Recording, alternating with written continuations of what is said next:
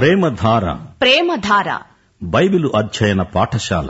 శ్రోతలకు స్వాగతం. సామెతల గ్రంథం. ఇది సామెతల గ్రంథం. సామాన్యులకైనా తెలివి సంతరించు గ్రంథం. సామెతల గ్రంథం. ఇది సామెతల గ్రంథం.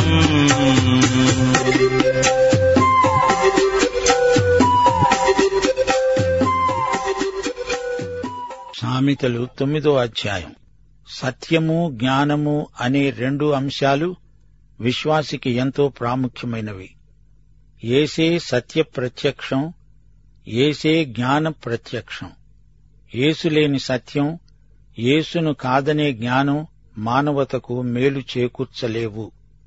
మానవుల వృత్తిలో ప్రవృత్తిలో ఏసు కేంద్రమందు ఉంటే అదే దివ్య జ్ఞానం ఇప్పుడు సామెతలు తొమ్మిదో అధ్యాయం వివరంగా వినండి.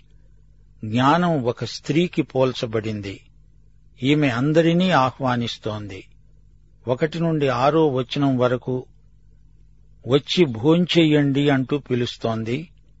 జ్ఞానం నివాసమును కట్టుకొని దానికి ఏడు స్తంభాలు చెక్కుకున్నది. పశువులను వధించి ద్రాక్షరసము కలిపింది. భోజన పదార్థాలను సిద్ధపరిచింది. తన పనికత్తెల చేత జనులను పిలువనంపించింది. పట్టణమందలి మెట్టల మీద ఆమె నిలిచి ప్రకటిస్తున్నది జ్ఞానము లేనివాడా? ఇక్కడికి రా. తెలివిలేని వారితో ఆమె అంటోంది రండి వచ్చి నేను సిద్ధపరిచిన ఆహారం భుజించండి. నేను కలిపిన ద్రాక్షరసాన్ని పానం చెయ్యండి. ఇక జ్ఞానము లేని వారై ఉండక బ్రతకండి. తెలివి కలుగజేసే మార్గములో చక్కగా నడవండి. పదమూడు నుండి పద్దెనిమిదో వచనం వరకు బుద్ధిహీనత అనేది బొబ్బలు పెడుతుంది. ఇది మరో స్త్రీ ఇది కాముకురాలు. దానికేమీ తెలివి లేదు.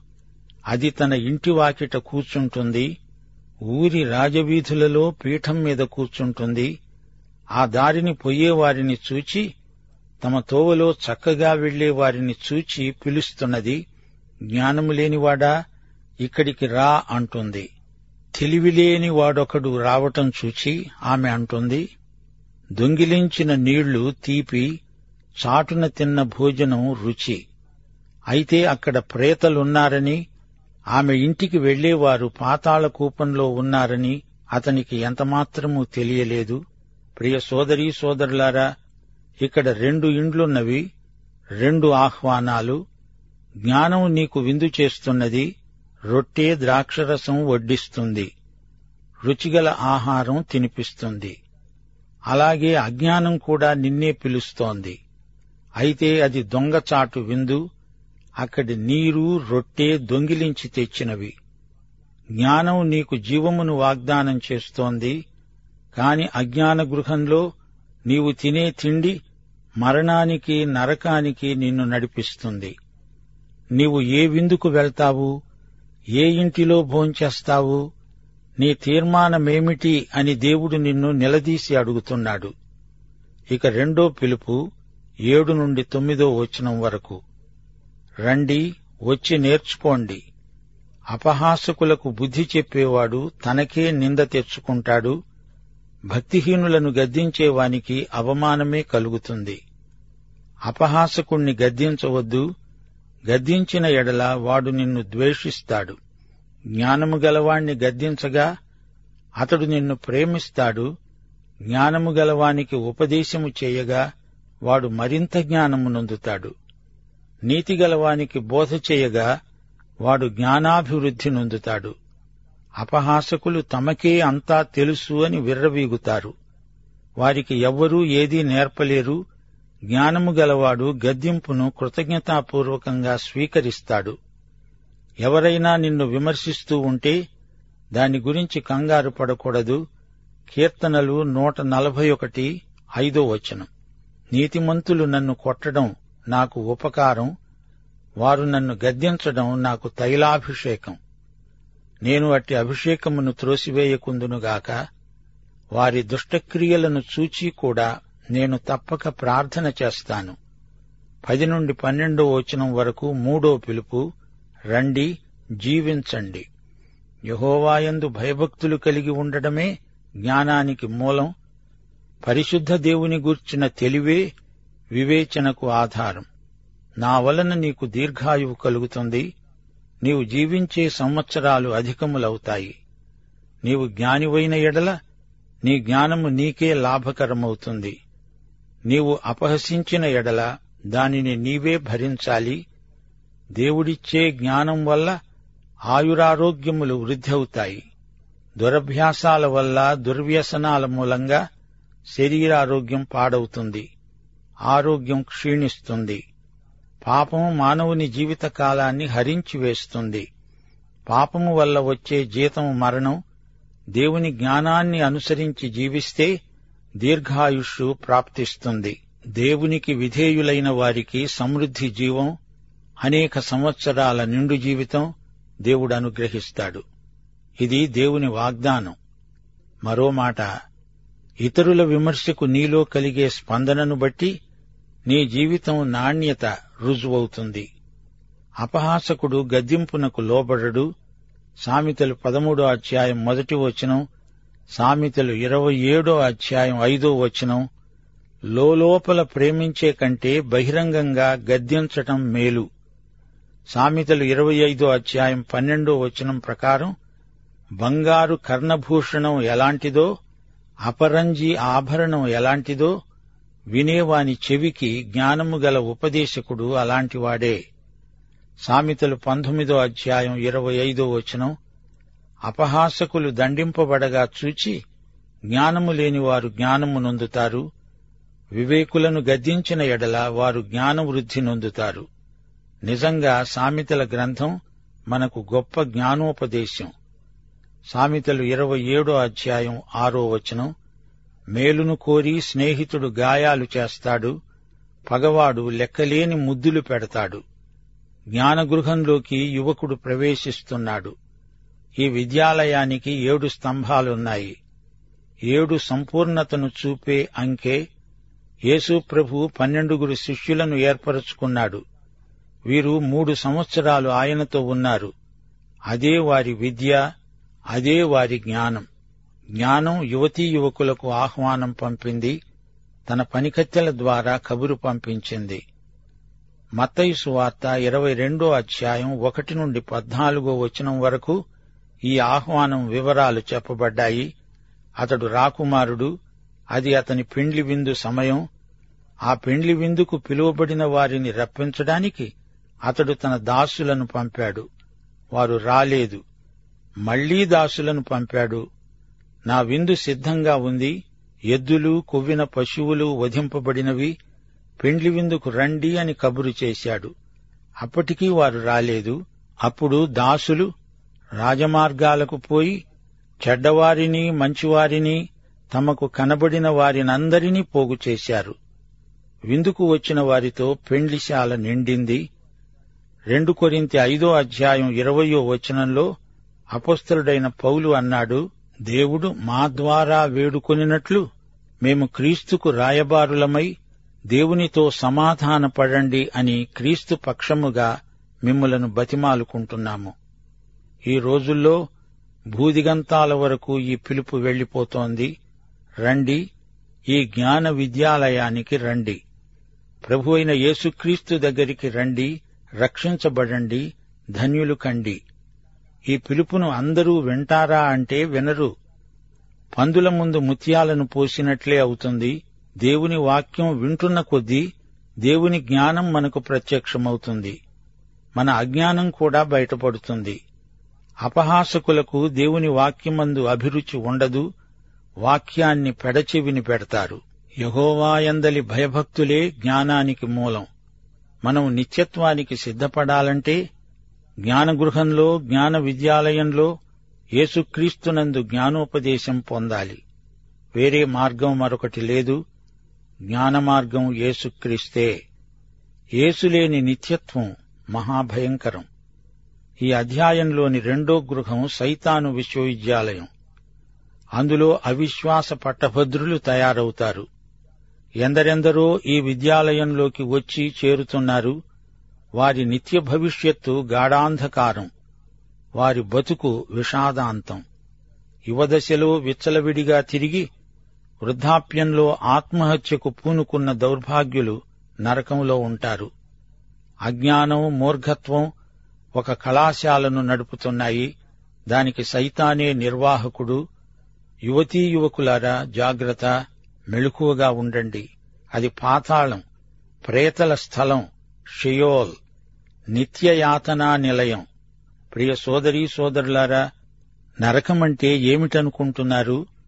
నరకాగ్ని మనుష్యులకు ఉద్దేశించినది కాదు. మనుషులందరూ పాపులు నరకపాత్రులు నిజమే. పాపికి నిత్యమరణమే తగిన శిక్ష. అయితే ఈ స్థితి నుండి దేవుడు మనుషులను తప్పించడానికి తన కుమారుణ్ణి శిలువ మరణానికి మనకు బదులుగా అప్పగించాడు. దేవుడు ఈ శుభవార్తను సర్వే సర్వత్రా ప్రకటిస్తున్నాడు. ఇప్పుడేం చేయాలో మనకు తెలుసు. యేసుక్రీస్తునందు జీవిస్తూ ఆయనను సేవించాలి. క్రీస్తునందున్న వారికి ఏ శిక్షావిధి లేదు. మనమిప్పుడు అన్నిటిలో యేసు ప్రభువును సంతోషపెట్టాలి. అందుచేత దేవుడు కోరేది ఇదే. అందరూ క్రీస్తు నామమున రక్షించబడాలి. దేవుడు మనకు నియమించింది నిత్య నరకాగ్ని కాదు మన కోసం నిత్య జీవం పరలోకం సిద్ధం చేయబడి ఉన్నాయి. క్రీస్తు ద్వారా పాపక్షమాపణ అనే అనుభవాన్ని ఎవరూ నిర్లక్ష్యం చేయకూడదు. దేవుణ్ణి మెప్పించే బ్రతుకు ఆయనను సంతోషపెట్టే జీవిత విధానం మనకు కావాలి. సైతానుకు అనుకూలమైన బ్రతుకు సైతానుతో సంయుక్తమైపోతుంది జాగ్రత్త. దేవుని వాక్య సత్యాన్ని అనుసరించి బ్రతికిన వాడే జ్ఞాని. దేవుడెవరినీ నరకంలో బలవంతాన పడనెట్టడు. మానవుడు తనకు తానే కావాలని అందులో పడిపోతాడు. మతై శుభవార్త ఇరవై ఐదో అధ్యాయం ముప్పై ఒకటి నుండి నలభై ఆరు వచనం వరకు మీరు వినలేదా? యేసు మరల రాబోతున్నాడు. ఆయన తన మహిమ సింహాసనముపై ఆసీనుడై ఉంటాడు. సమస్త జనములు ఆయన ఎదుట పోగు చేయబడతారు. కాపరి మేకలలో నుండి గొర్రెలను వేరు చేస్తాడు. కుడివైపు గొర్రెలను ఎడమవైపు మేకలను నిలువబెడతాడు. కుడివైపున ఉన్నవారిని చూచి ఆయన అంటాడు నా తండ్రి చేత ఆశీర్వదించబడిన వారలారా రండి. లోకము పుట్టినది మొదలుకొని మీ కొరకై సిద్ధపరచబడిన రాజ్యాన్ని స్వతంత్రించుకోండి. మార్కు శుభవార్త తొమ్మిదో అధ్యాయం నలభై రెండు నుండి యాభయో వచనం వరకు ప్రభు అన్నాడు నీ చెయ్యి నిన్ను అభ్యంతరపరచిన ఎడల దానిని నరికివెయ్యి నీవు రెండు చేతులు కలిగి నరకములోని ఆరని అగ్నిలోనికి పోవడం కంటే అంగహీనుడవై జీవములో ప్రవేశించటం మేలు. నీ పాదము నిన్ను అభ్యంతరపరచిన ఎడల దాన్ని నరికివెయ్యి రెండు పాదాలు కలిగి నరకములో పడవేయబడటం కంటే కుంటివాడివై నిత్య జీవంలో ప్రవేశించటం మేలు. నీ కన్ను నిన్ను అభ్యంతరపరిచిన ఎడల దానిని తీసి పారవేయి. రెండు కన్నులు కలిగి నరకములో పడవేయబడటం కంటే ఒంటి కన్ను గలవాడివై దేవుని రాజ్యములో ప్రవేశించటం మేలు. నరకంలో వారి పురుగు చావదు అగ్ని ఆరదు. వింటున్నారా సోదరుడా సోదరి? నరకములో పడడం ఎంత ఘోరమైన విషాదమో ఊహించగలరా? లూకాసు వార్త పదహారో అధ్యాయం పంతొమ్మిది నుండి ముప్పయో వచనం వరకు నరకము యొక్క భయానక దృశ్యాన్ని ప్రభువు మనకు చూపించాడు. ధనవంతుడు నరకంలో పడిపోయాడు లాజరు పరలోకానికి ఎక్కిపోయాడు. ధనవంతుడు నరకానికి వెళ్ళడానికి కారణం అతడు ధనికుడై ఉండటం కాదు. అతనికి ధనమే దేవుడైనందున అతడు నరకంలో పడిపోయాడు. అబ్రహాము ధనికుడే అయినా అతడు పరదైస్తులో ఉన్నాడు కదా.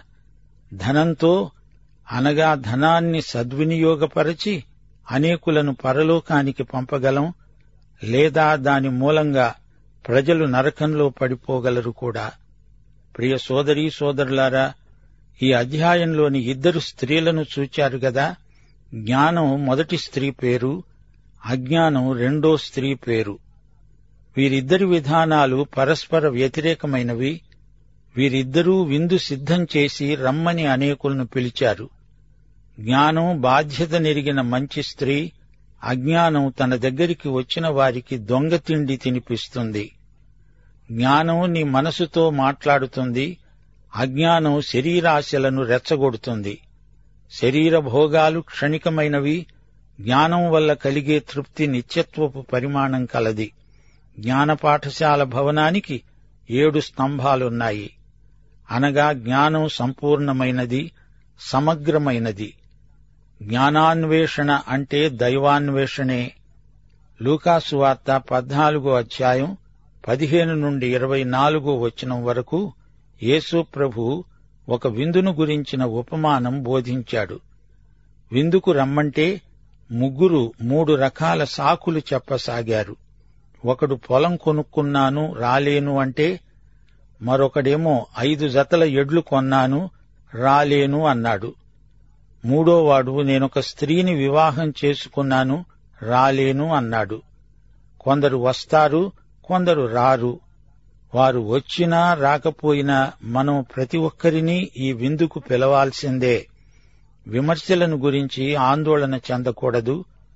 విమర్శకుల ద్వారా దేవుడు నీతో మాట్లాడుతున్నాడేమో. ప్రియ సోదరీ సోదరులారా వింటున్నారా? పాపంలో దురాకర్షణ శక్తి ఉంది. మూర్ఘత్వమనే దొంగతిండి తినడానికి అవివేకులెందరూ తయారవుతున్నారు. మోసపోవద్దు. పాపుల మార్గం ఎంతో ప్రమాదకరమైనది. నిషిద్ధ ఫలంలో ఉన్న రుచి తరువాత నరకాన్ని రుచి చూపిస్తుంది. కొంచెం పస్తాయించి చూడాలి. ఈ పండు తినే రోజున్నే నీవు నిశ్చయముగా చస్తావు అన్నాడు దేవుడు. సోదరుడా సోదరి రండి. ఏడు స్తంభాలపై కట్టిన ఈ జ్ఞానభవనంలోకి రండి. దేవుని బల్లలో పాలు పొందండి. రొట్టె ద్రాక్షరసం పుచ్చుకోండి అని జ్ఞానం పిలుస్తోంది. ఇది విశ్వాసులకు దేవుడు అనుగ్రహించిన ప్రభుభోజన సంస్కారాన్ని సూచిస్తున్నది.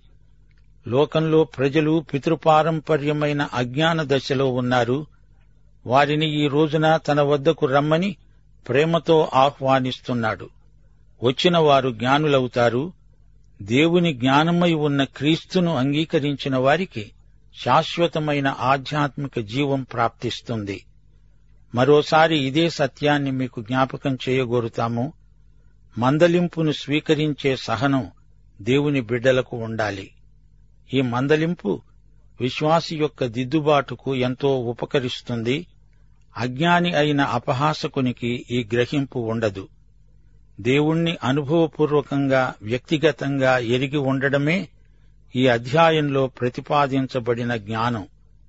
పరిహాసకులను దేవుని జ్ఞానం పరిహసిస్తుంది అయితే అజ్ఞానం ఆడంబరాన్ని ప్రదర్శిస్తుంది అట్టహాసం చేస్తుంది. గలతీ పత్రిక ఆరో అధ్యాయం ఏడో వచనం మోసపోకండి దేవుడు వెక్కిరించబడడు మనుష్యుడు ఏది విత్తుతాడో ఆ పంటనే కోస్తాడు. మీకు జ్ఞాపకముందా? బాప్తిస్మకుడైన యోహాను హెరోదును ధైర్యంగా గద్దించాడు. అందుకు రాజు యోహానును చెరసాలలో వేయించాడు. ఆ తరువాత అతని తల కొట్టించాడు. పాపాన్ని ఖండించినందుకు అతనికి శిరచ్ఛేదమైంది. అలాగే యోసేపును అతని సోదరులు ద్వేషించారు హింసించారు. అయినా యోసేపు ఏమాత్రమూ పాపముతో రాజీపడినవాడు కాడు. ప్రియ సోదరీ సోదరులారా మతైసు వార్త పదో అధ్యాయం పదహారో వచనం మర్చిపోకండి. ప్రభు అన్నాడు ఇదిగో తోడేళ్ళ మధ్యకు గొర్రెలను పంపినట్లు మిమ్ములను పంపుతున్నాను. గనుక పాముల వలె వివేకులు పావురముల వలె నిష్కపటులు అయి ఉండండి. సోదరుడా సోదరి దేవుని బిడ్డలమైన మనము దేవుని సత్యాలు నేర్చుకుంటూ ఉంటేనే కాని ఎదగము. ఈ రెండు దేవుని బిడ్డల జీవితంలో ఎల్లప్పుడూ కొనసాగుతూ ఉండాల్సిందే. ఎదగటంలో అనేకమైన కఠిన సత్యాలు నేర్చుకోవలసి వస్తుంది. ఎన్ని అరిష్టాలు వచ్చినా జ్ఞానము కలిగి వెనుకంజ వెయ్యకుండా ముందుకు సాగిపోవడమే జ్ఞాని లక్షణం. దైవాశీస్సులు. ఆమెను.